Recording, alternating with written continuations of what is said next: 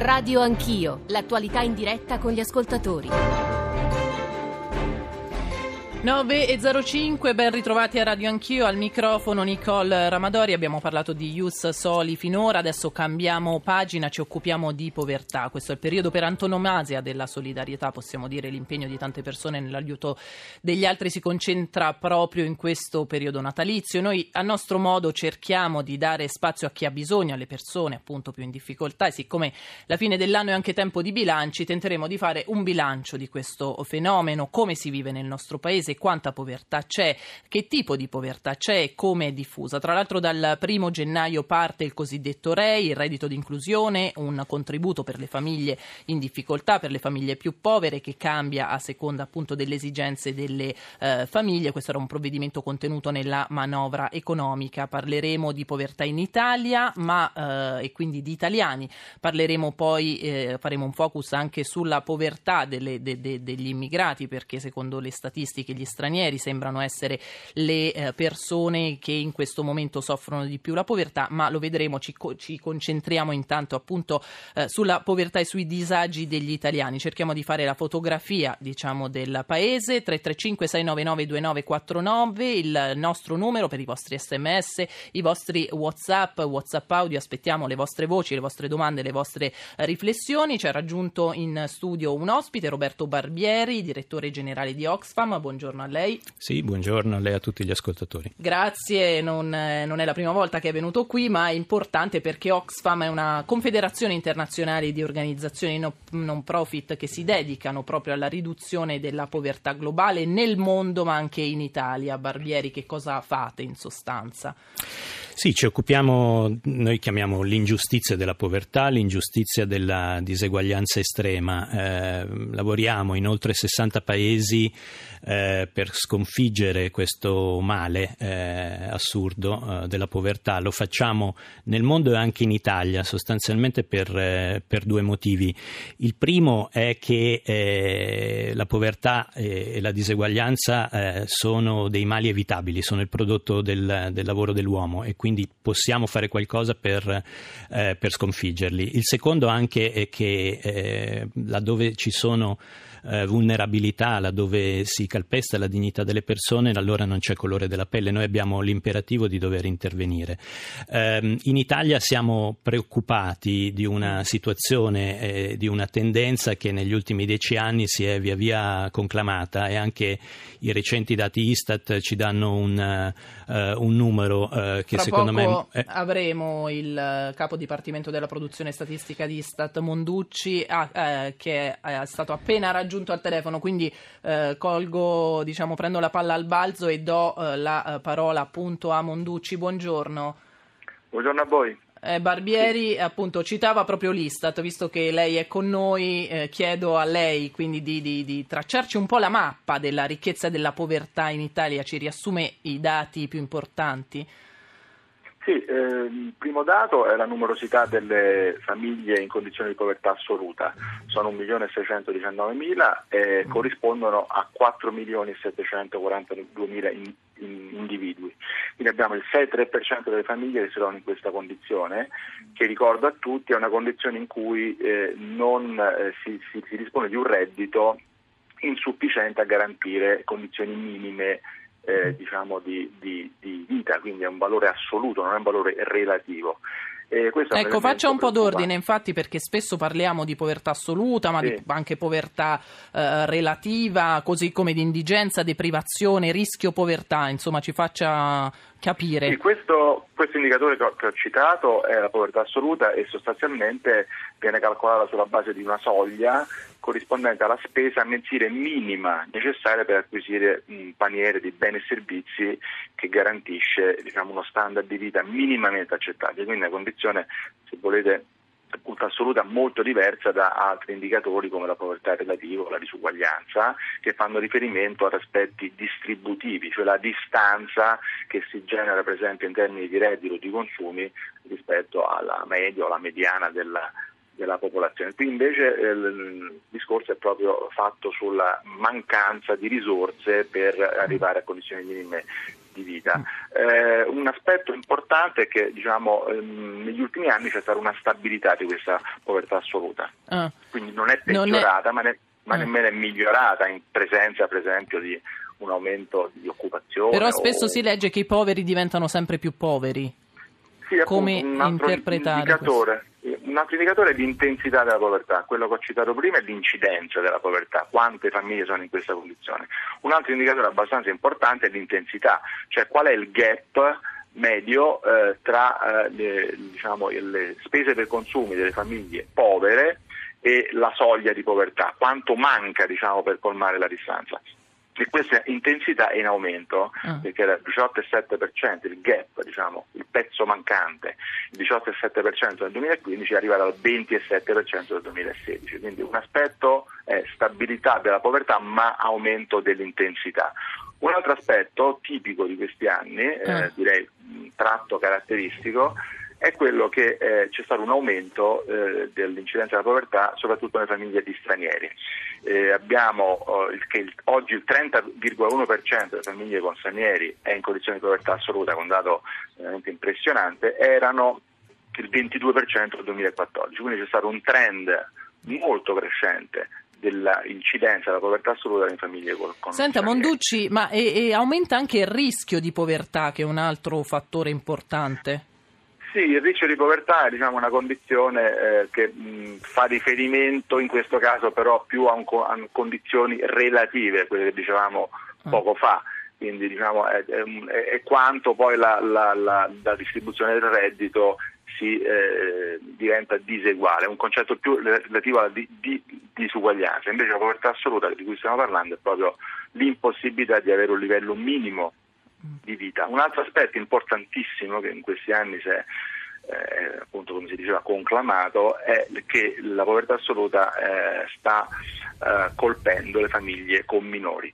Questo è un elemento molto importante. Noi abbiamo avuto nel 2016 eh, un aumento dell'incidenza di povertà assoluta dal 18,3% al 26,8% tra le famiglie con tre o più figli minori. Mm. Quindi il fatto di avere famiglie numerose con minori è un elemento caratteristico, caratteristico dell'andamento della povertà di questi anni, è stato uh, in aumento. Anche la, co- grazie Monducci, sì. eh, rimanga con noi, se può, anche la comunità di Sant'Egidio che si occupa quotidianamente di, di poveri, di povertà, eh, sia di italiani che di stranieri, eh, da poco in una recente conferenza stampa ha presentato alcuni dati sulla povertà in Italia, con particolare riferimento a Roma, grande metropoli. Allora, eh, buongiorno a Marco Impagliazzo, professore presidente eh, della comunità di Sant'Egidio, buongiorno. Buongiorno. Allora, che cosa è emerso? Uh, I vostri dati sono in linea, immagino, con quelli dell'Istat. Sì, assolutamente. Io volevo aggiungere a quello che diceva molto opportunamente ehm, il rappresentante dell'Istat che eh, c'è una questione di isolamento, di solitudine degli anziani che pesa moltissimo diciamo, nella condizione di povertà.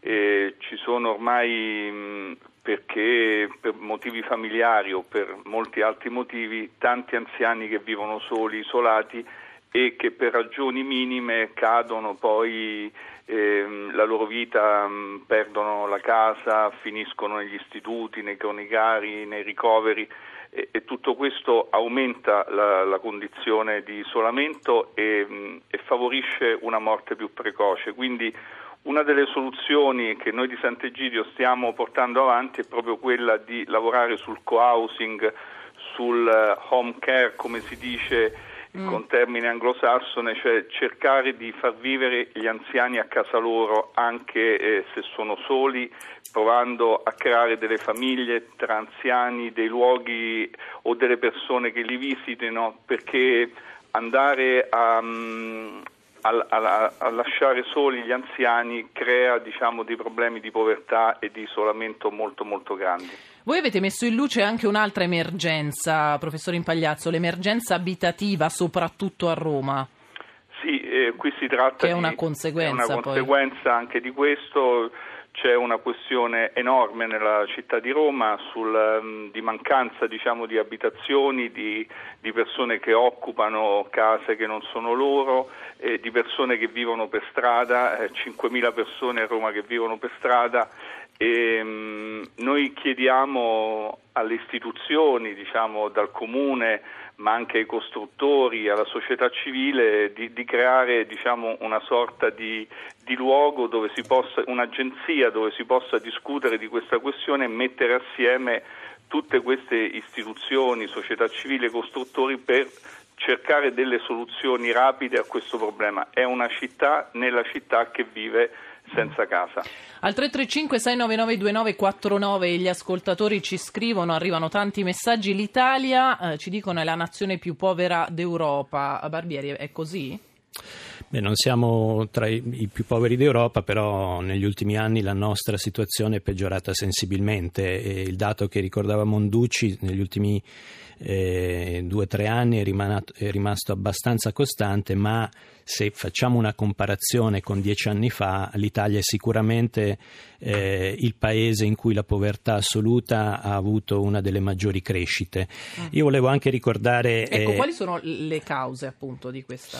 Eh, ma le cause sono varie. Eh, noi parliamo, noi di Oxfam parliamo spesso di diseguaglianza estrema, cioè mm. di un fenomeno che negli ultimi eh, 30 anni ha visto sostanzialmente l'erodersi del, eh, del, contributo che viene dato ai redditi da lavoro rispetto a quelli da capitale. Questo ha avuto un, uh, un impatto molto forte. Se guardiamo gli ultimi 30 anni, l'incremento del reddito in Italia, eh, circa il 50% è andato a pannaggio del 10% più ricco della popolazione. Quindi si è, eh, si è aumentata la divaricazione del reddito e questo ha causato, è stata una delle cause anche di eh, impoverimento progressivo di, di, gran parte della popolazione.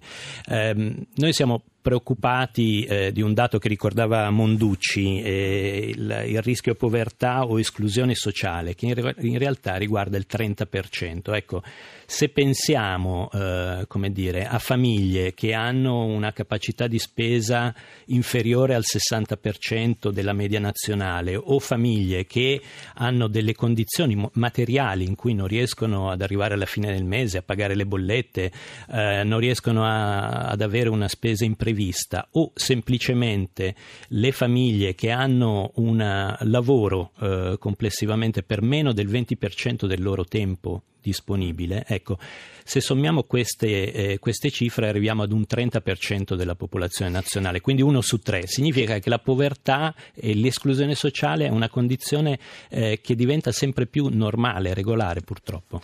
E allora noi sentiamo la storia, una storia di vita, abbiamo dato dati, statistiche, andamenti, tendenze, ma eh, vogliamo appunto raccontare anche quello che succede alla gente. Allora buongiorno a Luciano Bazzoli o Bazzoli, eh, Bazzoli, eccoci.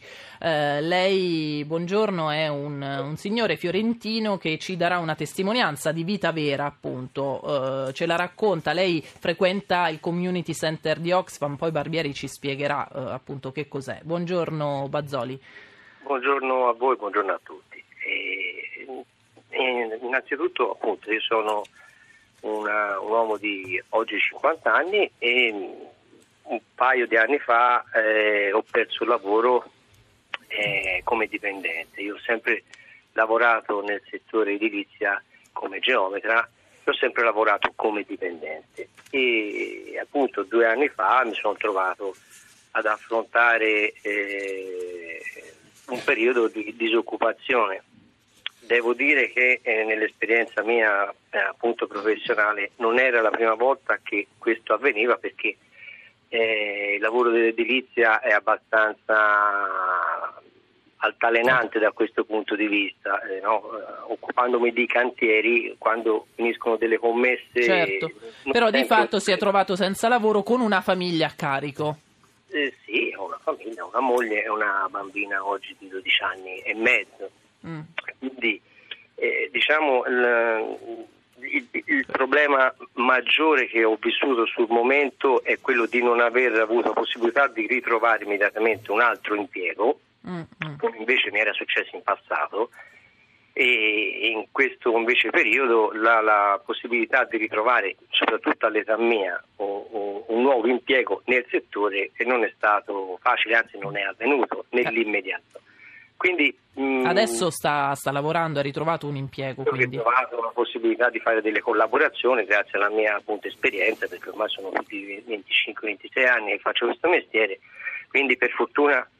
Mi sono già uh, ritrovato delle possibilità, però eh, è giusto io racconti quello che ho potuto vivere nel momento in cui ti trovi con una nuova situazione e senza appunto trovare un lavoro nell'immediato quindi l'aspetto diciamo, emotivo, psicologico forse è quello che fa un pochino più leva, ha fatto un pochino più leva sulla mia esperienza, diciamo, no? e quindi sì, ho, cercato, ho cercato di non subire questa pressione e sono riuscito oggettivamente a, a vedere anche delle cose intorno a me. Insomma, cioè lei no? dice oltre alla difficoltà economica ci sono ripercussioni appunto emotive e psicologiche che impediscono sì. di risollevarsi in qualche maniera oltre poi a... La mia, la mia, esperienza è questa, anche perché eh, dal punto di vista economico, per fortuna, avendo la mia famiglia di origine che mi ha potuto sostenere, mm un, un, grosso disagio nell'immediato non l'ho trovato. Ovviamente si comincia a fare i conti con le Non bollette. vorrei essere indelicata, Bazzoli, ma lei eh, per farci capire con quanto vive al mese? Proprio per... Ah, eh, guardi, onestamente io non, non, non sono in quella eh, povertà assoluta che veniva eh, citata no. prima, quindi riusciamo eh, oggettivamente a compensare le spese minime. Eh, ovviamente eh, ho, ho, dovuto, abbiamo dovuto eh, mirare quelle che sono le spese, contenere le spese, andare a fare una spesa giornaliera ma non più mensile o settimanale come eravamo abituati, mm. utilizzare la bicicletta o un mezzo pubblico piuttosto che un'automobile, cioè, quindi queste possono sembrare cose scontate no, da attuare, in realtà si possono creare delle difficoltà, eh, soprattutto pratiche ma anche eh, mentali. Quindi mh, mm, eh, diciamo personalmente la, la, pressione economica l'ho sentita ma non è l'elemento secondo me fondamentale della mia esperienza insomma, che, che sto raccontando. Ho capito, grazie, grazie Luciano Bazzoli comunque per la sua testimonianza. Allora, Community Center di Oxfam Barbieri, che cos'è? Voi avete questa eh, questi centri appunto che aiutano e che sostengono le persone più in difficoltà? Abbiamo questi centri, sono cinque in Italia, uh, in alcune città, uh, in alcune periferie urbane, stiamo parlando di Milano, di Torino, di Firenze, Arezzo e eh, Catania e, e, Luciano è un frequentatore, un animatore anche eh, del Community Center di, di, Firenze. Lo facciamo insieme alla Diaconia Valdese, che è un partner fondamentale in questa operazione. Eh, cosa sono i Community Center? Sono dei luoghi dove prima di tutto le persone possono trovare delle relazioni. Eh, nella storia di Luciano, ma nelle tante storie che vediamo, la povertà materiale o la mancanza di reddito eh, si accompagna eh, spesso in, nei momenti della vita ad una povertà relazionale e, e questa povertà relazionale di, rischia di essere un circolo vizioso. Questo è l'elemento eh, più, eh, più, critico. Impagliazzo parlava prima della, della solitudine. Ecco, i community center si rivolgono alle persone che magari ancora non sono prese in carico da dei servizi sociali, ma non, non per questo non, non, sono a rischio di vulnerabilità, non sono a rischio di povertà. Che cosa si può fare, cosa si può trovare all'interno dei community center? Semplicemente eh, un aiuto professionale che riguarda l'orientamento al lavoro nel momento in cui si è perso, eh, la possibilità anche di orientarsi tra i servizi che sono disponibili, eh, servizi dello Stato, servizi comunali, ma difficilmente spesso accessibili. accessibili e si trovano anche delle risposte per quanto riguarda eh, i minori in termini di eh, assistenza nel, nella, mm, nel, fare i compiti a casa, ad esempio, o eh, nell'avere anche dei luoghi sicuri dove i bambini possano passare il tempo nei centri estivi senza rimanere per strada. Questo è un punto fondamentale ecco, dei community center. Bambini, stranieri, anziani, le persone più in difficoltà, lo abbiamo sentito, anche la comunità di Sant'Egidio naturalmente offre degli strumenti, ultimamente ha fornito uno strumento eh, che non è nuovo ma è sicuramente rinnovato, la cosiddetta guida Michelin dei poveri. Eh, professore Impagliazzo, che cos'è? Beh, è una guida di tutti i luoghi di varie città italiane. Ehm, dove le persone in stato di necessità o di vulnerabilità possono trovare luogo dove lavarsi, dove dormire, dove fare la spesa, dove trovare ehm, cure mediche gratuitamente. Ecco, è, è una vera guida delle, delle, grandi città italiane fatta assieme alle persone che vivono per strada, che ci segnalano i luoghi eh, migliori con eh, tutto l'indirizzario, con delle mappe, per eh, coprire diciamo, le necessità ehm, diciamo, primarie delle persone eh, durante la giornata. Ed è una guida che è un grandissimo successo, che si fa ormai da 28 anni e che viene distribuita in tutti i centri, eh, nelle parrocchie, nei centri Caritas, nei luoghi dove queste persone eh, cercano aiuto, eh, distribuita che è naturalmente supporto, appunto, come diceva Barbieri. Sentiamo un, al 335 699 2949 un WhatsApp, WhatsApp audio. Sì, buongiorno, sono Giovanni dalla Sicilia. A proposito del problema della povertà in Italia, io credo che sarebbe molto semplice risolverla Basterebbe riconoscere agli italiani poveri lo stesso e identico diritto ai famosi 30 euro, 35 euro al giorno che vengono riconosciuti ai immigrati che arrivano in Italia. Grazie, buongiorno. Ecco, questo ascoltatore faceva riferimento alla cosiddetta, ormai si chiama così, guerra tra poveri, ne parleremo eh, fra poco perché noi stiamo per chiudere questa seconda, questa prima parte dedicata alla povertà. Monducci, un'ultimissima domanda, un paio di minuti. Il potere d'acquisto delle famiglie eh, nell'ultimo periodo è aumentato, i dati sulla ripresa economica, seppur deboli, ci dicono eh, che sono positivi, eppure molti italiani si sentono più poveri. Perché c'è questa differenza tra realtà e percezione? Beh, prima di tutto eh, l'aumento di reddito eh, c'è stato, ma viene dopo anni di crisi veramente eh, notevole, quindi diciamo, in termini di livelli ancora siamo molto al di sotto dei livelli pre-crisi, questo è il primo punto. Il secondo punto è che effettivamente la ripresa economica è stata accompagnata da un aumento delle disuguaglianze economiche, quindi il rapporto tra il reddito del primo quinto più ricco della popolazione e il quinto più povero è aumentato anche eh, notevolmente nell'ultimo anno, quindi una ripresa economica che eh, diciamo, non ha quelle caratteristiche di inclusività eh, che ci si aspetterebbe almeno in questa fase. E per questo eh, tra l'altro il governo ha messo a punto una serie di provvedimenti esatto, sul reddito, esatto. Tra l'altro partirà appunto come dicevamo il primo gennaio il cosiddetto REI, cercheremo di capire anche quanto può incidere per risolvere il, il fenomeno appunto della povertà, ne parleremo fra poco in studio qui sempre con Roberto Barbieri, direttore generale di Oxfam. Noi adesso ci fermiamo per una breve pausa, giusto il tempo per ricordare i nostri numeri 335 699 2949. A fra poco a parlare sempre di povertà.